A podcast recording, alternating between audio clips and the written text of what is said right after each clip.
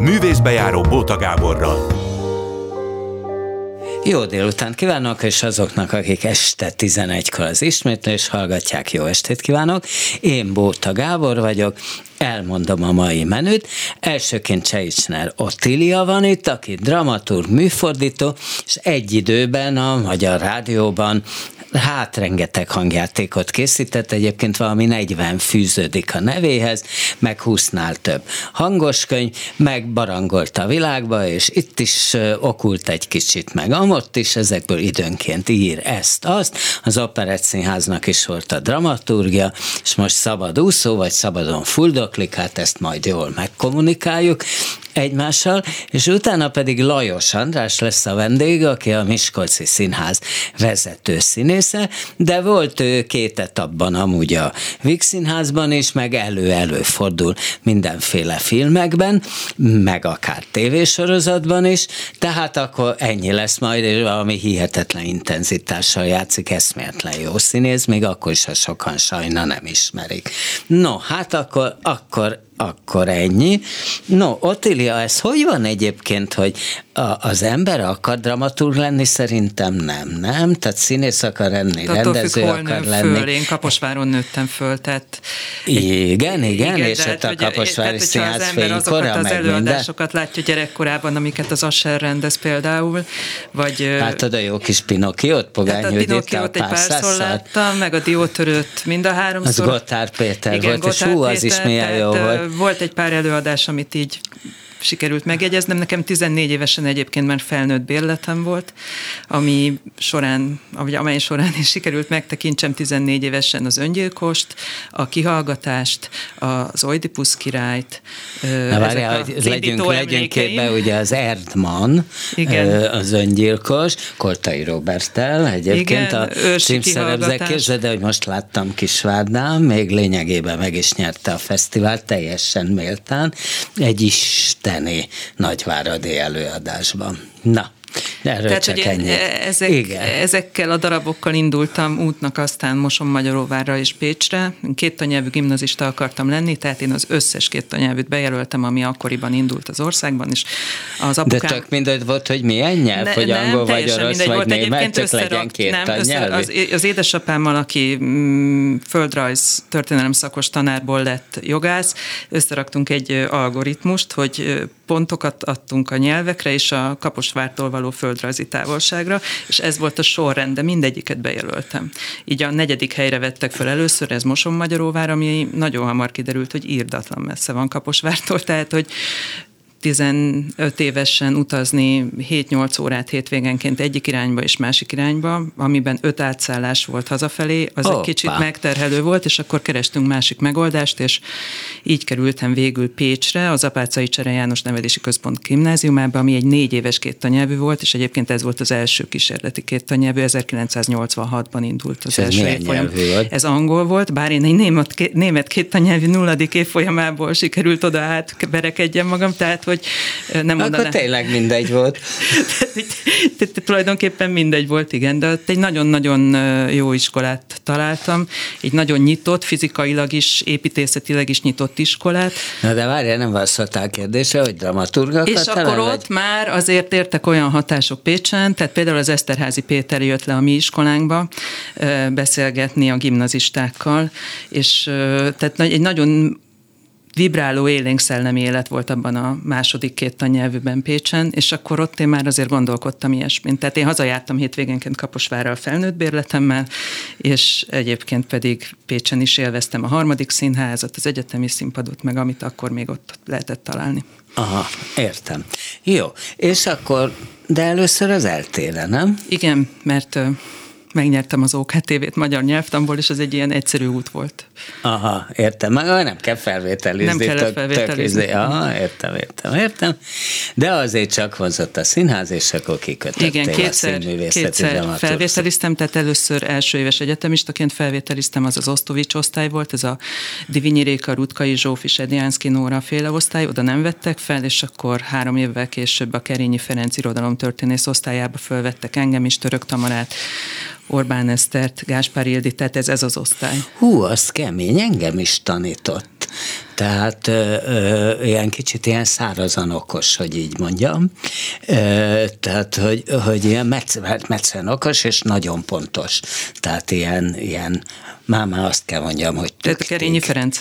Igen, engem tanított az eltén. Vagy speckorra jártam hozzá, tök mindegy, de valahogy jártam hozzá.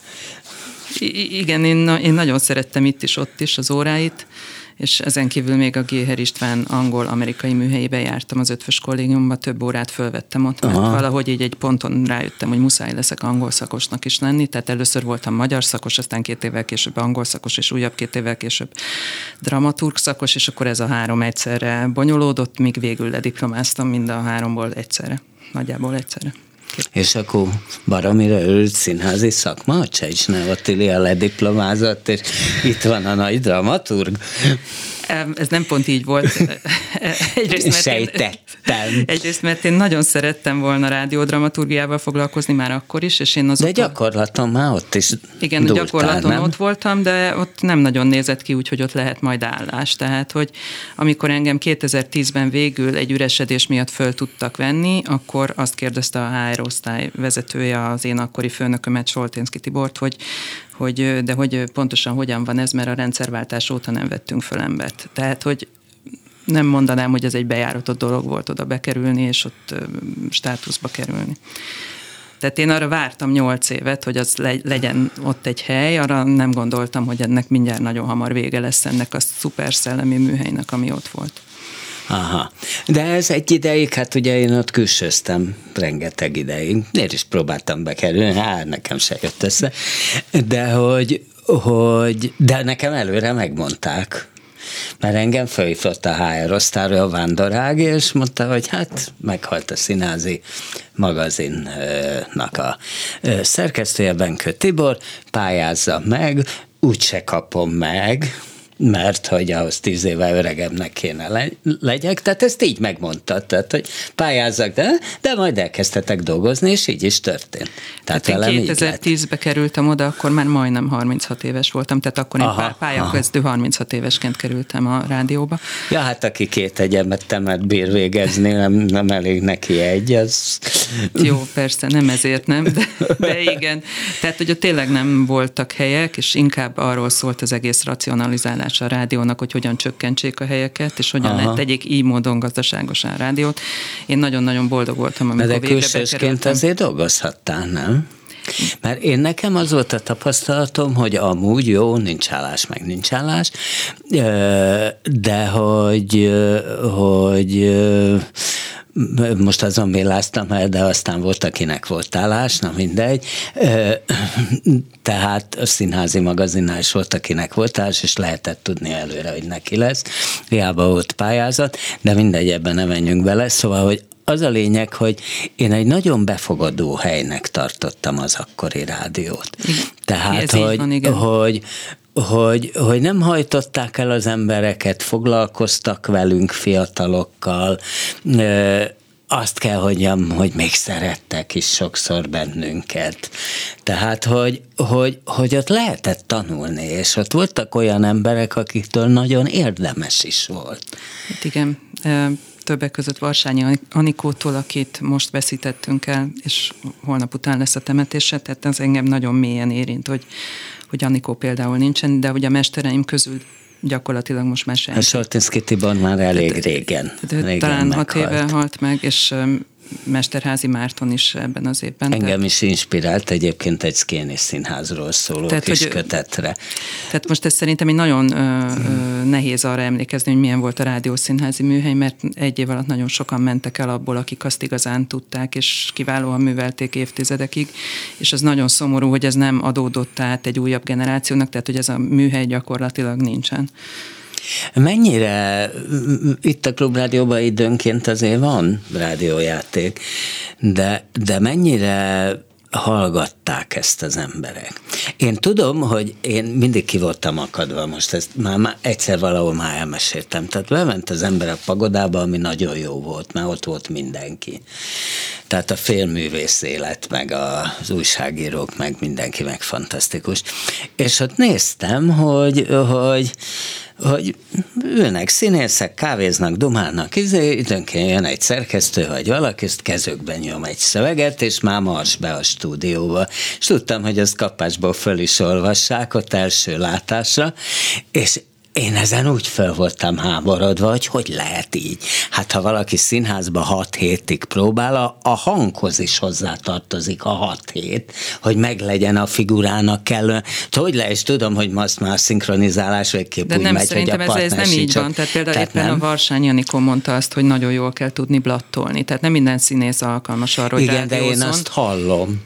Szóval nekem az volt a bajom, hogy én, a, bevallom, én, én nem nagyon hallgattam rádiójátékot, hogy hallottam, hogy fene, ezt olvassa. Hát menjen már a fenébe. Jó, én azért azt gondolom, hogy azok, akikkel én dolgoztam, azok gondot fordítottak Igen? arra, hogy legyen például próba. Tehát az, arra De te magad lehetőség. írod, ugye megjelent egy kötet a Dramaturg C gondozásában, és te szerkesztetted. Többek között, igen. amiben véletlenül megnyilvánulsz a hangjátékokról, és hogy, hogy, hogy te mondod, hogy az már nagy dolog volt, nem volt szokás, ha egy próba volt. Igen, mert nem ez a lényege ennek. Hanem?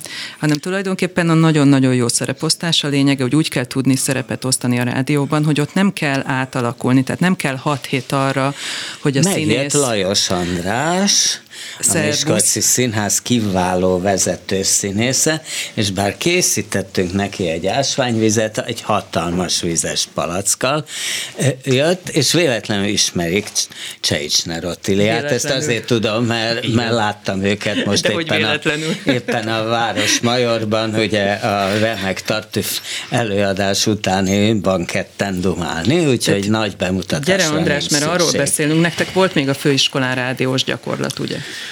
Tisztelettel köszöntöm a kedves hallgatókat.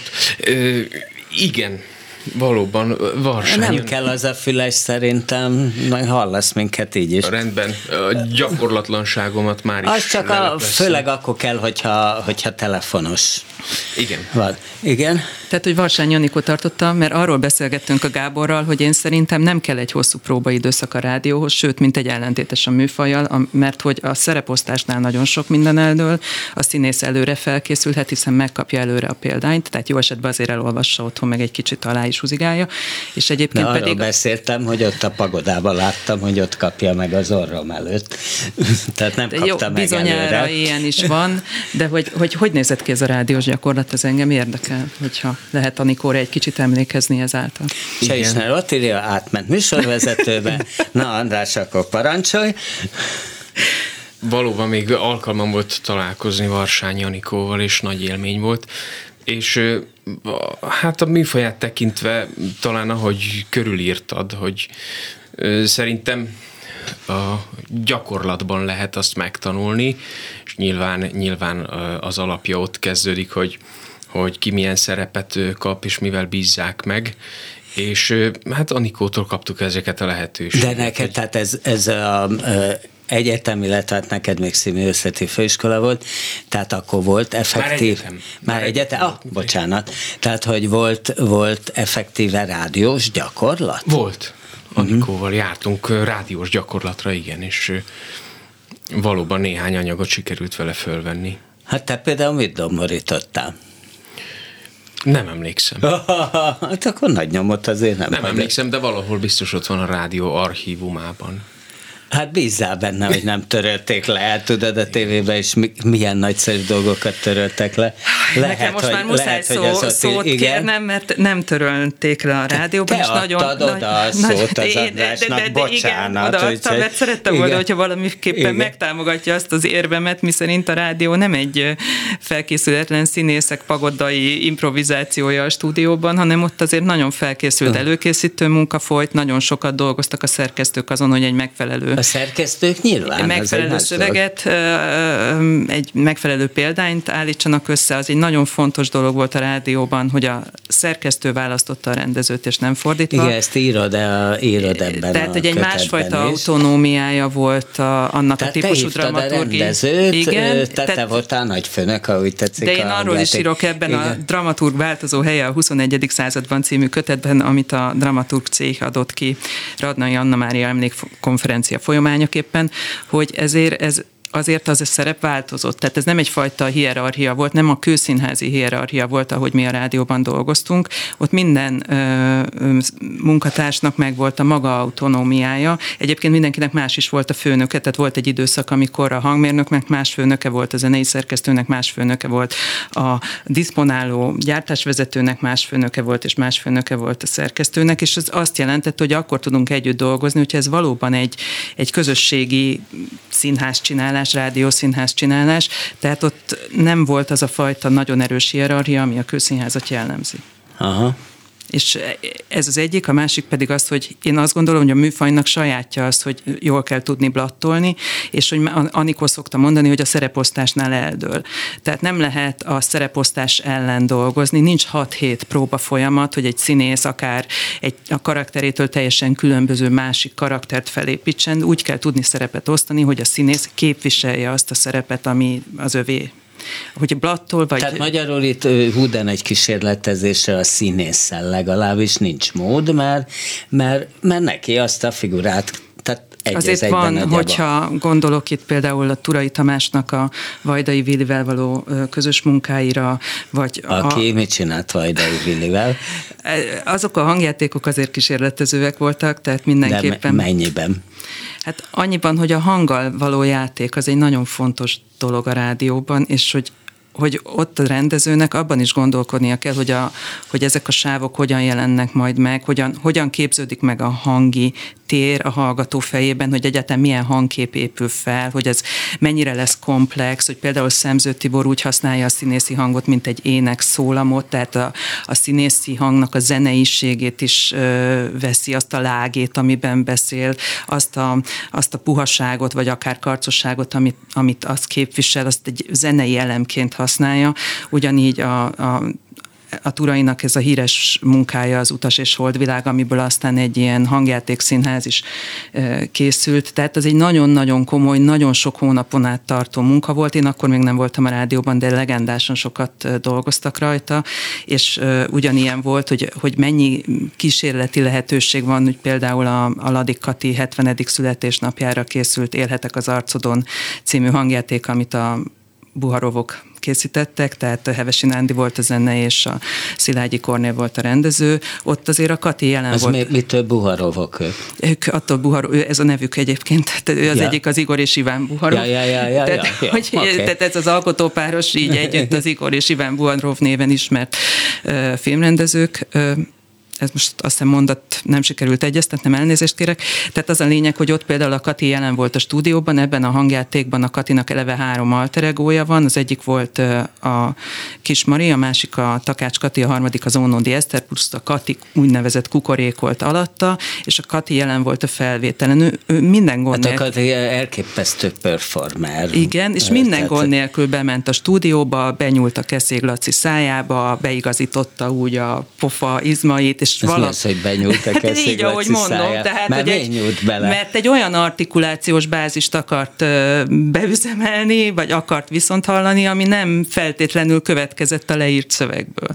És hogy azt egyszerű volt a két vajdaságinak így módon lekommunikálnia egymással, tehát hogy az egy, egy másik fajta működésben ez belefér, tehát azt, azt az, azért mondtam mindezt el, mert szeretném, hogyha a hallgatók tudnák, hogy igenis volt lehetőség kísérletezni. De egyébként, ha nem is a Keszéggel, aki egyébként véletlenül szintén a Miskolci Színháznak a rendezője, de ugye a Rusznyák Gáborra a nyolc hangjátékot is csináltál, aki szintén véletlenül a Miskolci hát ez az, hogy ki mindenki van Igen. Miskolcon, én nem vagyok Miskolcon, és ez szintén nem véletlen. Igen. Tehát, hogy az egy nagyon erős művészeti tanács, akik öt fiú együtt nagyon komolyan építenek egymásra, és nagyon, nagyon, szerintem nagyon szép az a pálya, amit az a színház fut, vagy befut. Szerintem is és az más kérdés, hogy abban mennyi helye van például a dramaturg nőknek, és vagy egyáltalán a rendezőnőknek, de ezt, ezt, szerintem Kibukott ebben nem én vagyok.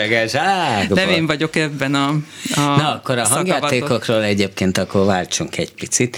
Ugye ebben a kötetben azért elég sok szó esik, tulajdonképpen már az előszó van arról, hogy végül is mi a dramaturg helye. Van két véglet Nyugaton van úgy, hogy egy egész dramaturg tím, garázdálkodik egy színházban, és akkor ottan segítik a rendezőt, a, az igazgatót mindenki, és van, ahol egy szál dramaturg sincs. Szerintem nálunk van ebből egy pár színház, ugye, egyre hogy, több hogy sajnos, egy, egy, egyre több, hogy egy szál dramaturg sincs. Tehát van két véglet. Mi lehet a két véglet oka? Tehát ha, ha sőt a kötet végén ö, van egy tanulmány a 19. század elejé angol színházról, ö, ami hát a dramaturg nélküli színház. Tehát akkor most tulajdonképpen köl dramaturg, vagy totálisan nélkülözhető is.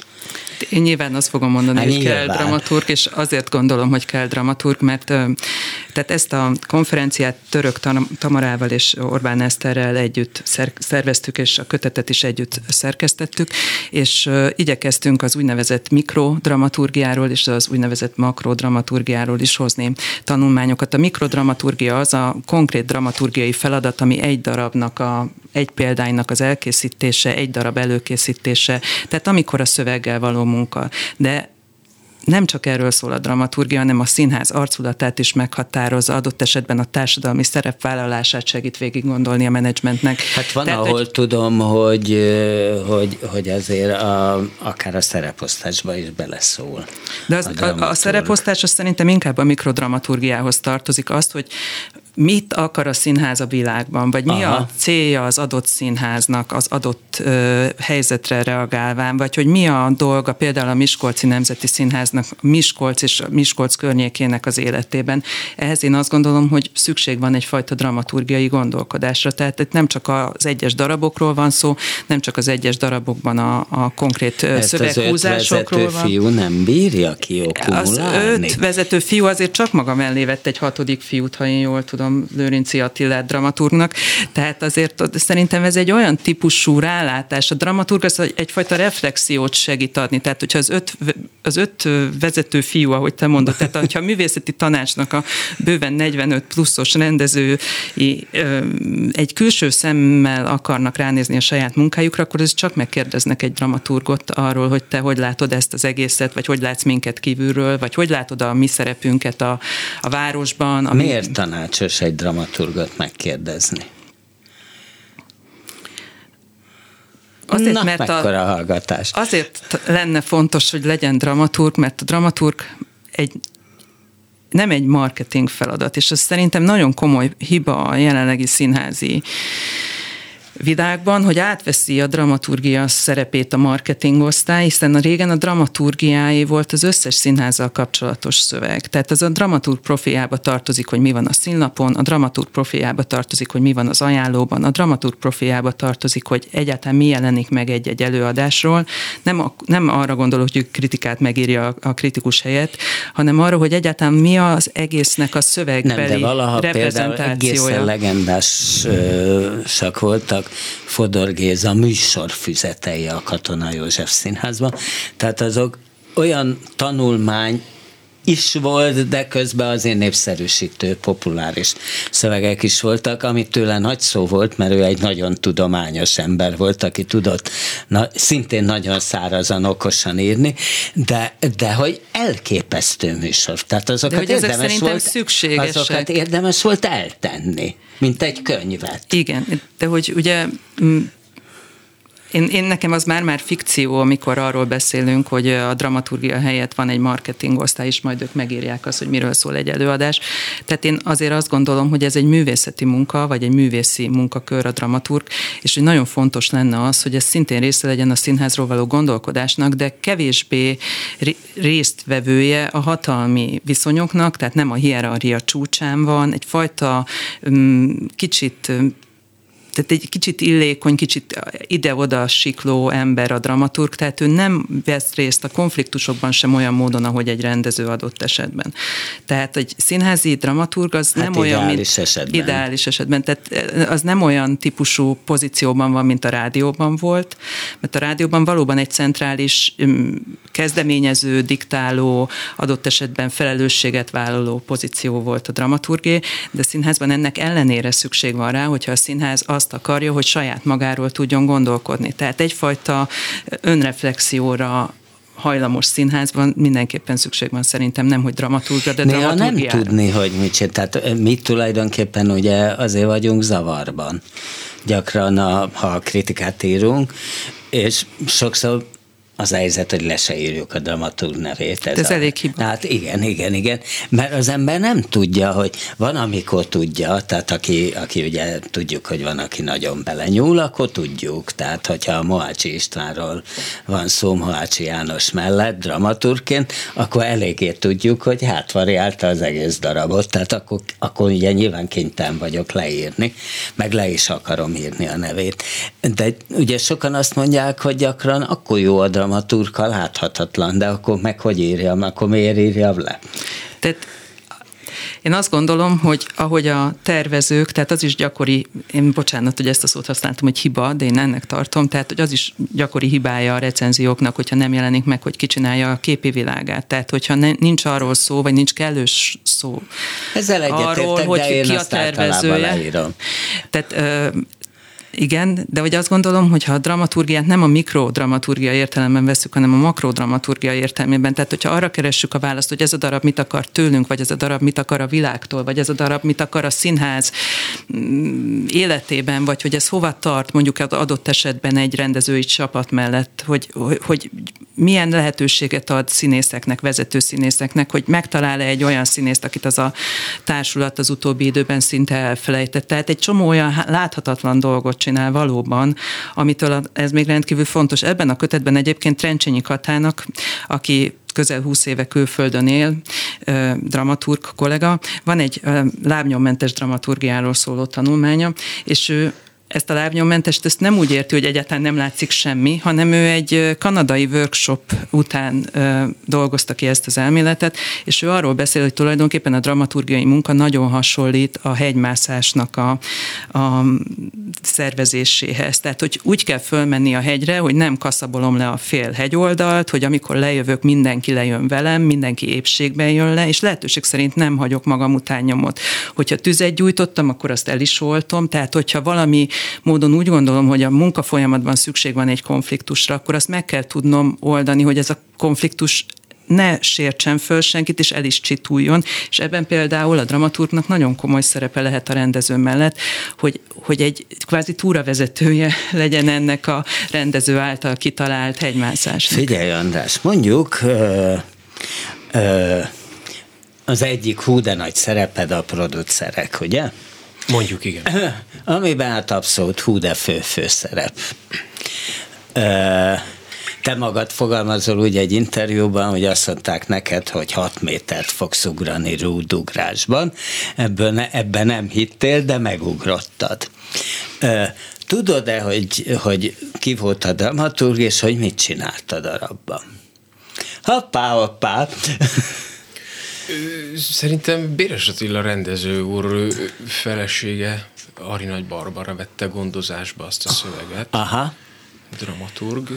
És hát természetesen a próbák során aztán rengeteget, rengeteget alakult maga. De tudod, hogy mit csinált? Hmm. Némi ajkbigyeztés, ami kevésbé érvényes a rádióban, tehát nem tudod. Tehát itt, itt bejön ugyanaz, ami, amit mondtam, hogy a tetejében már a színe, tehát a főszereplő se tudja, nem hogy én, mint kritikus. Jó, de ez passzol ehhez a metaforához, hogy lábnyommentes dramaturgia, Aha. de még mindig, tehát mindig visszafordítod ezt a kérdést a mikrodramaturgiára, de? hogy az adott szövegmunka látszik-e. De itt én szerintem a dramaturgiát nem csak ilyen értelemben lehet használni, hanem például a Moácsi Andrásnak volt egy előadása, talán a CEUN, a, a, a a díszlet dramaturgiájáról, vagy a térszervezés dramaturgiájáról. Aha. Tehát a dramaturgiát az nem csak abban az értelemben Világos. használjuk, hogy hány szót húztam ki egy darabból, vagy hány szerepet vontam össze. Hanem az valamiféle szerkesztési, valamiféle világra adott reflexió, valamiféle mögöttes gondolat, ami nem biztos, hogy látszik. De én például azt gondolom, hogy a Miskolci Színházon nagyon látszik azt, hogy azért az öt fiú konzultál időnként dramaturgokkal, hogy ez az öt rendező odavesz maga mellé mhm. hatodiknak egy, egy dramaturgot, hogy azon gondolkodnak, hogy ezek az, ez az évad ez hogy épül egymásra, hogy az előadások hogyan adnak ki valamiféle mintázatot vagy szövetet. Világos. Én ez a benyomásom így kívülről nézőként. Na, akkor mi most megadunk egy szignált, és akkor jön el Lajos András ideje, Ám, de Ottilia maradsz, ugye? Hát, Szívesen. ha még közben dramaturgoskodhatsz. Művészbejáró Bóta Gáborral. No, tehát akkor Lajos András, a Miskolci Színház egészen kiváló vezető színésze, aki volt a Vígben, meg volt Bodó Viktornál, ugye a Sputnik hajózási társaságban, meg időnként előfordul szappanoperákban is, és felvidéki srác voltál, ugye? Tehát Komáromtól 25 kilométerre. Hú, most nem jött eszembe, monda. Dunamocs, a szülőfalom. Mit kell tudni Dunamocsról? A Duna partján fekszik, és Ezt amikor kitalálta. Pestre kerültem, akkor azt szoktam mondani, hogy azért Duna a Duna, mert Dunamocs mellett folyik. Bízom benne, hogy a humorom már túllépett ezen a szinten, és hát azt hiszem, hogy ren- rengeteg élmény köt a szülőfalomhoz. Leginkább a szabadság érzése, amikor délutánonként biciklivel mentem a kutyával a határba, naplementébe bele bicikliztem, illetve a Duna ott tanultam meg úszni, meg Duna fölé nyúló ágakra akasztottam kötelet, és azon lógtam a Duna fölött. Hát Jól azt, azt hangzik. hiszem, hogy ezek, ezek. Ezek az élmények. Na, és aztán be ugye már gimibe be, bejártál mára? Igen, Akkor- Komáromi Seje János gimnáziumba jártam, ahol, ahova annak idején például Kaszás Attila is járt, vagy, vagy például Sóki László, akivel, akivel aztán szakmai kapcsolatom lett sok-sok évvel vagy évtizeddel később, felvidéki író, publicista, sokféle jelzőt lehetne a neve mellé toldani. Sajnos két éve elhunyt. Olyan módon dolgoztam Sóki Lászlóval, hogy írt több egyszemélyes előadást, és ezek közül hármat színre vittem. Igen, mert te ilyen monodrámákkal, ö, hát hogy mondjam, abszolút jelen vagy. Igen, ez valahogy a, valahogy a miskolci működésem hozta ezt, amikor ö, tudatosult bennem, hogy másfajta lesz az életritmusunk, ö, azzal együtt, hogy Pesten élek a családommal, és ö, egy vígszínházi délelőtti próba és esti előadás között épp nem fogom tudni őt elhozni, vagy őket az óvodából, iskolából, akkor, akkor kezdtem el Miskolcon a szabadidőmben egy személyes De előadásokat. állítólag pont valami dramaturg a keze, vagy valaki ottan Így a van, így kezedbe van. nyomott egy szöveget. Így van, egész pontosan. Varga Emese, a Komáromi Jókai Színház dramaturgia, Na tessék. és igen, igen, sőt, Emesével a szakmai kapcsolatunk egészen a felvételi időszakomra nyúlik vissza, ahol ő segített például felvételi anyagokat választani. Úgyhogy, és Most aztán... kéne látniuk Ottilia arcát, mert ilyen kéjjel, izé, hogy na tessék, tessék, milyen fontos Mert van egy szerepe van. prekoncepciója a dramaturg- műsorvezetőnek, miszerint a dramaturg nem látható, de hát mégiscsak látható. Azt hiszem, hogy, hogy nagyon nagy vonalakban úgy tudnék reagálni az előző beszélgetés menetére, hogy szerintem a dramaturgi munka is egy hihetetlen fontosságú háttérmunka. De én ezt És nem ha- kérdőjeleztem meg. Persze, persze. Tehát ö, azt hiszem, hogy az én, én színészi felkészülésemet sem látja a néző, hogy mi minden munka van mögötte, vagy, vagy, vagy milyen kétségbeesések és milyen próbálkozások, de talán nem is kell hanem a végeredményt visszük a, a színre a nézők elé. Illetve azt akartam mondani, hogy például nekem szegezte a kérdést, hogy a producerek előadás Aha. készítése kapcsán mit csinált a dramaturg, de hát van, amikor, van, amikor valóban a, a fontosabb az, hogy a, hogy a rendező, direktor, Béres Attila, aki az olvasópróbán elhangzik tőle az a mondat, hogy ez a darab nem szól semmiről, és, és aztán hogy, hogy nem, a, a, a Hú, próbák de során, elkezdett szólni valamiről? a próbák során kiderül, hogy mégis. Tehát ott van, a- van a rendezőnek egy erős elképzelése, egy erős ö, ö, valamilyen képet szeretne mutatni a, a világból, a saját, ö, saját ö, képi világának a, a szűrleményét, és De egy másik példát említenék, amikor, amikor Szabó Máté előveszi a, az elmúlt 120 év magyar történelmét, és színre viszi három órában rengeteg zenével, képekben, tánccal, mozgással, szöveg nélkül. És ennek, ennek az olvasó ez próbáját... Ez, ez, ez a Deja Vu, Deja Vu című előadás, igen, a, az alapja a bál, illetve a Víg Színházban az ösztánc címen ment éveken keresztül, és Szabó Máté például Ari Nagy Barbarával és Bodor Johannával készítette el a szöveg nélküli előadás szövegkönyvét, és a gyerekeim azóta kuncognak ezen a helyzeten, amikor, amikor tavaly márciusban abszolváltuk a Deja Vu olvasó próbáját Zoomon keresztül, én az újpesti lakásomnak a, az erkéjéről. És ez hogy nézett ki a szöveg nélküli hát ez az, ez az, próbája? Hogy, hogy akkora már, akkora már készítettek egy olyan szövegkönyvet, ahol le voltak írva az archetípusok, tehát a 40 szereplő, aki a Miskolci Színház társulata és, és balettművészei alkották a, a szereplőgárdát, hogy ki, ki milyen, milyen típusú embert játszik az Na jó, adott de azt korban. hogy olvasod be egy olvasó próbán? Ott voltak, hogy milyen helyzetek, milyen találkozások vannak, kivel találkozik, bejön, mi Na lesz de a ott zene. van, de mit csináltatok a az Ö, Máté, Máté elolvasta. Ja, ugye Máté felolvasta persze, a helyzeteket. Hogy, hogy mi fog történni. És a lányaidok skubizták háttérből és röhögtek. Hát igen. De hát Bocsánat, hogy közbeszólok, de Nyugodtan. táncelőadásnak is lehet dramaturgia, egy dramaturg írhat librettót egy táncelőadáshoz, amelyből aztán egy árva szó Persze. nem hangzik el. Igen, csak ettől még, mint olvasópróba olyan furin hangzik. Igen, egyébként éppen Orbán Eszternek a kötetben van, és az operaházi dramaturgiáról, de az inkább az operáról szól.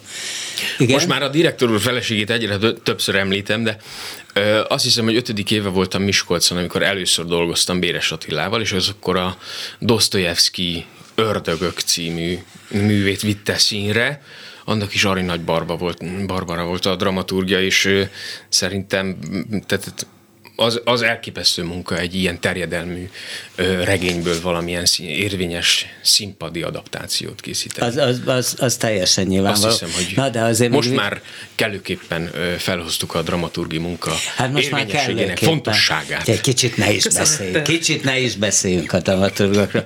Szóval, hogy, hogy ugye te már gimiben ilyen szavalókör, meg szavalóvers, szavalóverseny. Olvastam, ami nekem nagyon tetszik pedagógiailag, és az gondolom, hogy körülbelül így kéne, hogy te matek tagozatra jártál, Igen. És a maták tanár megkérdezte tőled, hogy na mi volt tegnap. Mondtad, hogy hát bejutottál a kerületi szavaló versenybe, és akkor matekből kapásból beírt egy ötöst, mert hogy mindenkit abban erősített, amiben amúgy is erős volt. Tehát, hogy nem nyújt, tehát mai napig azt gondolom, hogy nem kéne embereket halára nyúzni azzal, ami nem megy, ha viszont valami más meg megy nekik, nem? Rendkívül becsülöm mindig a, a, a, az interjú során a, a beszélgetést vezetőnek a felkészültségét. Ez így volt. Ó, köszönöm szépen, ha ez neten nekem szólt. Igen? Keszeg István volt az osztályfőnököm Komáromban, és ő valóban ezt mondta, meg azt is mondta, hogy semmiből nem lesz semmi. Ezt akkor nem nagyon értettem, de azóta már tudatosult bennem, hogy a, hogy a befektetett munka és energia hozza meg a, az eredményt, és azt hiszem, hogy bármire, például az egyszemélyes előadások, tehát hogyha felkérnek, hogy menjek egy színházi előadással egy adott helyszínre, egy kisközségbe, egy kultúrházba, vagy egy, vagy egy városba, vagy egy, vagy egy országos vers és prózamondó versenynek a, a megnyitójára Rimaszombatba 400 versenyző felkészítő tanár elé. Ahol mellesleg zsűriztél is. Igen, egy színházi előadással, akkor azt tudom mondani, hogy itt van négy, tessék választani ízlés szerint. És akkor te előtte saját magad azt átveszed? Vagy természetesen, természetesen. Hát az egy disznótor pontos leírása az valahol 40 és 50 között van előadás számban. Azt 2017-ben mutattuk be, és, és az, azt követően a következő évben a Papa különböző hangszereken hegedül című előadást azt nem tudom, mi az, micsoda. Nagyon jól a, hangzik, papa so, különböző hangszereken Soki László írta, és a, a szülőfalunk, az ő szülőfaluja Búcs és az enyém Dunamocs egymás szomszédságában fekszik, és akkor a és akkor elhatározza, illetve a papa a Jóistennel diskurál, aki arra kéri, a Jóisten a papát, hogy, hogy szervezzen egy énekversenyt a, a két gyülekezet kántorai között. És, és meg is szervezik a libagyöpön, és ez is és egy jó név. Így, így van, és hát közben, közben papa pedig verbuvál egy zenekart, mármint a szerző édesapja, aki a második világháború után az orosz frontról és fogságból hazatért. Úgy hoz össze egy zenekart, hogy természetesen semmilyen hangszeren nem tud muzsikálni. Aha. És akkor különféle módokon, traktor, pótkocsi platóján jutnak el zenekarokba, és ilyen hasonló helyzeteket élnek meg. És ez például Zsóki László már, már az első munkánk után írta. Direkt e, neked? Igen, igen, ez nagy, nagy Ez egyébként jól eshet, nem? Abszolút így volt. És a harmadik, az pedig, az pedig említettem neki akkor, hogy olyan jó lenne, hogyha írnál nekem egy mesét, és pár nappal később felhívott, hogy meg lesz a mese, de pajzán mese lesz. Na, mondom, tehát oda gyerekműsor, úgyhogy írt egy pajzán mesét. Igen. Te egyébként vallásos vagy? Ezt abból gondolom, hogy ezt olvastam egy interjúban, hogy, hogy hát a lányaid egyházi oskolába járnak. Igen, igen, a családom református vallású, a feleségem részéről, ott pedig katolikus a család. Ö, valóban a szüleim úgy neveltek, hogy nagyon, nagyon fontos a vallás, az Istenhit és a... De ez tényleg olyan, hogy, hogy naponta viszed a gyerekek, illetve nem te viszed, mert ha Miskolcon vagy, hogy naponta mennek a gyerekek áhítatra reggel? Ö, maga, maga az általános iskola, eh, ahova járnak, valóban református. Ja, hogy ott, ott eleve És van. ott, ott nekik van, van reggeli áhítat, igen. És reggeli imádkozás is otthon? Ö, az tulajdonképpen nem, nem a napi rutin része, ám amikor amikor meg, megéltük az első karanténnek a senki számára nem ismert élethelyzeteit, tehát amikor egy időben a világjárványjal idején egy időben zárt be az iskola és a színház, akkor, akkor a feleségem dolgozni járt, én pedig otthon voltam a gyerekekkel, és, és akkor megtapasztaltam, hogy csak úgy élhető ez a helyzet, hogyha egy napi rutint vezetünk be, tehát, tehát a, a délelőtti iskola rendhez mérten van egy imádság az elején, azzal elindul a nap, és, és akkor 45 perc tanulás, mondjuk 15 perc szünet legyen így, és akkor nagyjából így délelőtt a, a tanulás végére járunk, és apának legyen délután, amikor anya hazajön egy, egy futásra lehetősége, hogy ne mozgás hiányában a gyerekeken De állítólag neked is van valami reggeli 40 perces rutinedzés. Ja, az igen. Azt, azt az edzést, azt, azt egy szerep kedvéért vezettem be az életembe. Mert? Hát, mert, mert azt mondta a Miskolci Nemzeti Színház nagyra becsült művészeti tanács tagjainak mindegyike, hogy a... Az általam öt filmnek titulál. Igen, igen. Most ha, ha, hadd említsem meg a zenei vezetőnket, ő Cser Ádám és nagyon fontos. Egészen remekül vezényel egyébként, Igen. például ezt az adott producereket. Így van, így van, nagyon, nagyon sok zenéset játszunk, tehát úgy értem, hogy sokféle műfajban, opera, De musical, operett igen. is. Hát ez a vidéki van színház is. előnye, hogy te is, hát operettől, igen. a opera és még nem jött össze, Ádám, de hát az már nem fog. igen. Ádám óriási segítség segítségünkre van, csak úgy, mint Rákai András korrepetitor. Aha. Például. Mit csinál a korrepetitor, majd nyissunk egy újabb műsort. Hát majd egyszer hívok, tényleg soha az életben nem hívtam korrepetitort, jó ötlet. Akkor, akkor Igen, ezt van már... egy pár láthatatlan már, színházi már szakma. két, két nevet említettem is, és Szitás Marian énektanárnő óriási segítségünkre van. Például a a producerek főpróba hetében fordultam hozzá segítségért, és azt hiszem, hogy ha említettük, hogy hány klasszis, tehát hogy egy szerep kapcsán az ember mi mindent tud, muszáj, képes megtanulni, akkor, akkor például az éneklés terén azt hiszem, hogy Szitás Marian. Hát meg ugye táncolni meg tulajdonképpen te eléggé hamar tudtál, mert hogy Komáromban volt táncegyüttes is, ahova te járt. Valóban. Valóban a hajós néptánc együttesbe jártam Komáromba,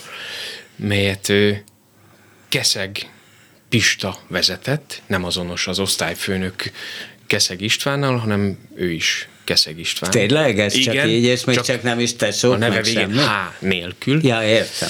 Igen, és akkor ö, azt hiszem, hogy ő is, ő is egy nagy nagy tanítást indított útnak, hogy kamasz korában az ember legalábbis én, nem okvetlenül tudtam, hogy mivel kössem le az energiáimat. Ez a néptánc, ez, ez, ez jó alkalom volt, de, de csak mindig volt kibúvó, azért ott napi három órában, vagy hetente kétszer három órát edzeni, vagy gyakorlatozni, néptáncra izzadni, az kimerítő. Tehát kerestem kibúvókat, hogy most megyek haza karfiolt szedni, segíteni a, bármi, a szüleimnek, bármi, hogy most éppen tanulnom kellene, és akkor jött egy, jött egy filmforgatásra, hívták a, a tánccsoportot, ahova Keszek Pista... A tátrába, a tetejébe. Így van, így van. Keszek Pista úgy, úgy, ahogy van, nem vitt el. De hát mondom, azt a gyertyás táncot, hát fél perc alatt elsajátítom, de nem jártál próbákra. És akkor ezzel nem azt ért el, hogy, hogy hogy úgy, ahogy van ott, mint a kisangyal kezdtem el Mert járni. Arra úgy tudom, hogy helyeselt, és hogy igen, azt meg tudnád tanulni simán, de ennek ellenére nem vitt el, mert ez volt a bünti. Következetes a volt, következetes volt, és, és felelősségre nevelt, hogy, hogy felelősséggel tartozom, hogy ha már, ha már vállaltam, hogy tagja vagyok a, a csapatnak, akkor járok rendszeresen próbákra, és lehet rám számítani. Azt hiszem, hogy ezt tanultam meg ebből. Utána természetesen kinyílt a világ már, ami a, a néptánc együttest illeti. Elég sok felé voltatok külföldön. Valóban a, a 90-es években, tehát az, hogy a környékbeli falvakban akár plusz 40 fokban nyáron, akár egy András napi vásáron plusz 4 fokban felléptünk sült kolbászért, mellett Csehországba, Svédországba, Olaszországba kétszer eljutott a tánccsoport, tehát azt hiszem, hogy nagyon klassz élményeket Sőt, volt még egy lecke, ahol, ahol te ugye jól vizsgáztál, ha úgy tetszik, te adtad a leckét kicsit már magadnak is, hogy, hogy a Honvéd Művész Együttes ezzel a ti hajós tánc együtteset együttesetekkel, csak kimondtam, meg még, még valakik jöttek máshonnan, és abban te már 16 évesen benne voltál, és Novák, Ferenc Novák Tata koreografált, és, és azt mondta, hogy valamelyik jelenetet ne te csináld, mert föl kellett volna emelni egy másik fickót, és hogy hát 16 évesen az neked nem fog menni, és innentől mesélte. Valóban a, a komáromi erődrendszer hatós bástyájában, tehát egy szabadtéri előadás volt a Csodaszarvas című előadás, és, és a hajós néptánc együttes is szerepelt benne, és és Tata volt a koreográfus, és a, a fia is szerepelt benne az előadásban. De ennyi történt, hogy a medvetáncban úgy egymás, fiúk egymást emelgetve kellett koreográfiára tánclépésben részt vennünk, és akkor, és akkor megfogtam, a derekánál megragadtam a honvédos fiút, és így egy kicsit meglóbáltam, és akkor mondta, hogy na hát ez birkózós harc reggelizet, akkor csináljad nyugodtan. Ez a szöveg úgy jellemző, eléggé jellemző a tatára. Hegedűs D. Géza osztályába jártál, ahonnan hát ugye evident, mondhatsz róla is valamit, hogy ez milyen volt neked, de hát sima út vezetett, tehát a a végbe, illetve hát a, azt hiszem az elsőt aztán a Pesti Színházban játszottad a vég keretében gyakorlaton. Így van. Talán úrral talán soha nem beszéltünk erről, de hogy, hogy egy, egy vidéki faluból feljönni Budapestre, tehát valamennyire... Ez vele is megtörtént. Igen, azt hiszem, hogy magam vagy akkor biztos nem figyeltem föl erre, szerintem az osztálytársaim hívták föl rá figyelmemet, hogy, hogy, hogy hasonló az életutunk, és természetesen elképesztő élmény volt 19 évesen egy év új színház stúdió után bekerülni a Színház és Filmművészeti Egyetemre, Hegedűs Dégéze és Révész Ágota osztályába. És azt hiszem, hogy ő Marton tanár úr tanársegédje volt azt megelőzően, és mi, mi voltunk az első osztály, ahol, ahol tanár úr osztályvezető volt, és hát volt olyan, hogy a nálam érettebb osztálytársaim mm, azt, azt jelezték felé, hogy szeretnénk több mindenkivel ö, dolgozni. És azt hiszem, a mi, mi osztályunk volt az, a, amikor is a tanár úr erre rendkívül nyitott volt, harmadik, harmad és negyed évben rendezett nekünk egy-egy vizsgaelőadást, amellett pedig olyan rendezőket hívott hozzánk, mint Zsámbéki Gábor, Zsótér Gábor, Bodó Viktor, Simon Balázs, Benedek Miklós, Huszti Péter tanárunk volt már az előző időszakban. De benne is volt valami Zsámbéki vizsga, tehát a Zsámbéki Igen. osztályának a vizsga előadásában is. Nem? Azt velünk, velünk készítette. Ja, Igen, egy Csehov vizsgát rendezett Aha. nekünk, Zsámbéki Gábor, egy-egy például a Cseresznyés kertből egy felvonást és még másik két előadásból, és azzal eljutottunk Milánóba Teatro Piccolóba negyed évben. Oh.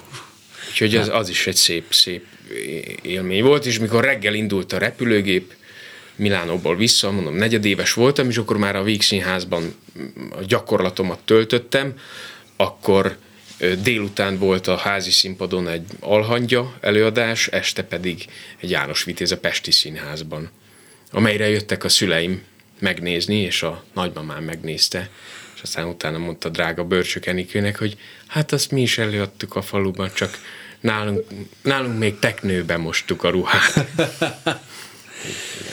Hát igen, igen. Hogy alakult úgy? Tudom, hogy egy idő után úgy érezted, hogy a végbe egész pontosan hat év után, hogy nem gondolkodnak benned. Ekkor mentél el a Sputnik hajózási társasághoz, Bodó Viktor csapatához alternatívnak, vagy függetlennek, vagy minek nevezzem. Viktorral dolgoztam harmad, negyedéves egyetemistaként, aztán aztán a, a Víghez kerültem, ami egy nagyon fontos szakmai bölcső volt nekem.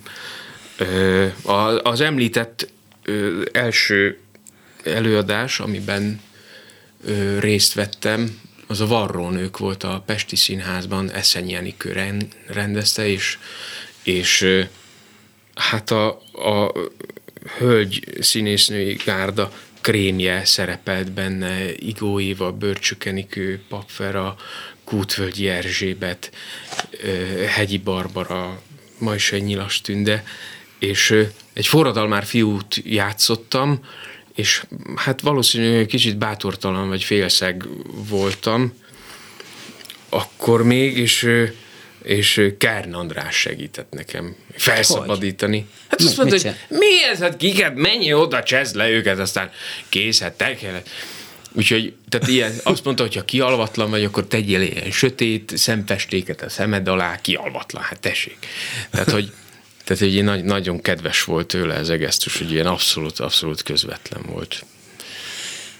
Na, szóval elmentél, visszamentél, és utána jött a Miskolc, ahol hát most már lényegében nincs időnk, ahol úgy érzem, hogy jó kiteljesedtél, nem? Azon gondolkodtam idefelé jövet, hogy, hogy azt hiszem, hogy rögtön a közepébe kellene vágni, mert ez a fél óra, ez pont elég ahhoz, hogy bemelegedjünk, és pont kevés arra, hogy bármilyen, bármilyen mélységekig eljussunk. Igen.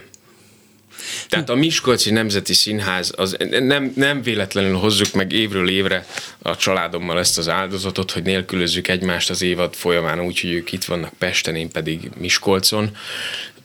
Azt hiszem, hogy olyan, olyan szakmai kihívások elé állít a Miskolci Nemzeti Színház, és a művészeti tanácsa évről évre, amiben, amiben óhatatlanul azt érzem minden alkalommal, hogy ezekben a szerepekben a feladatok súlya alatt fejlődni tudok. És még annyit, hogy mondjak el, hogy, hogy az előző években ugye egyszemélyes előadásokat tanultam a, az úgymond szabadidőmben, a színházi próbák mellett. Most idén Hál' Istennek, amióta a fekete szárú cseresznye... Nagyon, gyors, nagyon gyorsan, András, mert már bennő szavaros tíme a hírolvasó fülkében. Így van. Moldova György ö, kétkötetes riportkönyvét olvastam föl a Vakok és Gyengénlátók Bükki Egyesületének felkérésére. Amelyik riportkönyvét? Érik Vihar Report Miskolcról 2009-ben ja, jelent hát meg. Igen, már írt. És a Vakok és Gyengénlátók Bükki Egyesületének YouTube csatornáján meghallgatható ez a 18 órás hanganyag. Röpke 18 óra, ott nem fél órád volt. No, akkor köszönöm szépen, Ez András. visszacsatolás volt a rádiós munkára. Világos. Lajos András volt a művésbe járó második vendége, a Miskolci Nemzeti Színház kiváló színésze. Cseics Ott, Ottilia pedig. Cseicsner. Cseicsner Ottilia pedig, ezt rögtön tudtam, hogy kimondani se fogom tudni, szóval Cseicsner Ottilia pedig ismerlek egy ideje, pedig a dramaturg, aki hát hangjátékokkal is foglalkozott egy időben, pillanatnyak szabadúszó, a hangpult mögött ismét kemény Dániel ült a műsorvezetői székben, már megint Bóta Gábor, ha van kedvük, hallgassák meg este 11-kor az ismétlést, vagy a podcastot, vagy akárhol a műsort, és hát azt is megszokhatták, hogy vasárnap általában szabados téma jön a hírekkel, akkor hallgassák őt a viszonthallásra. Művészbejáró Bóta Gáborral.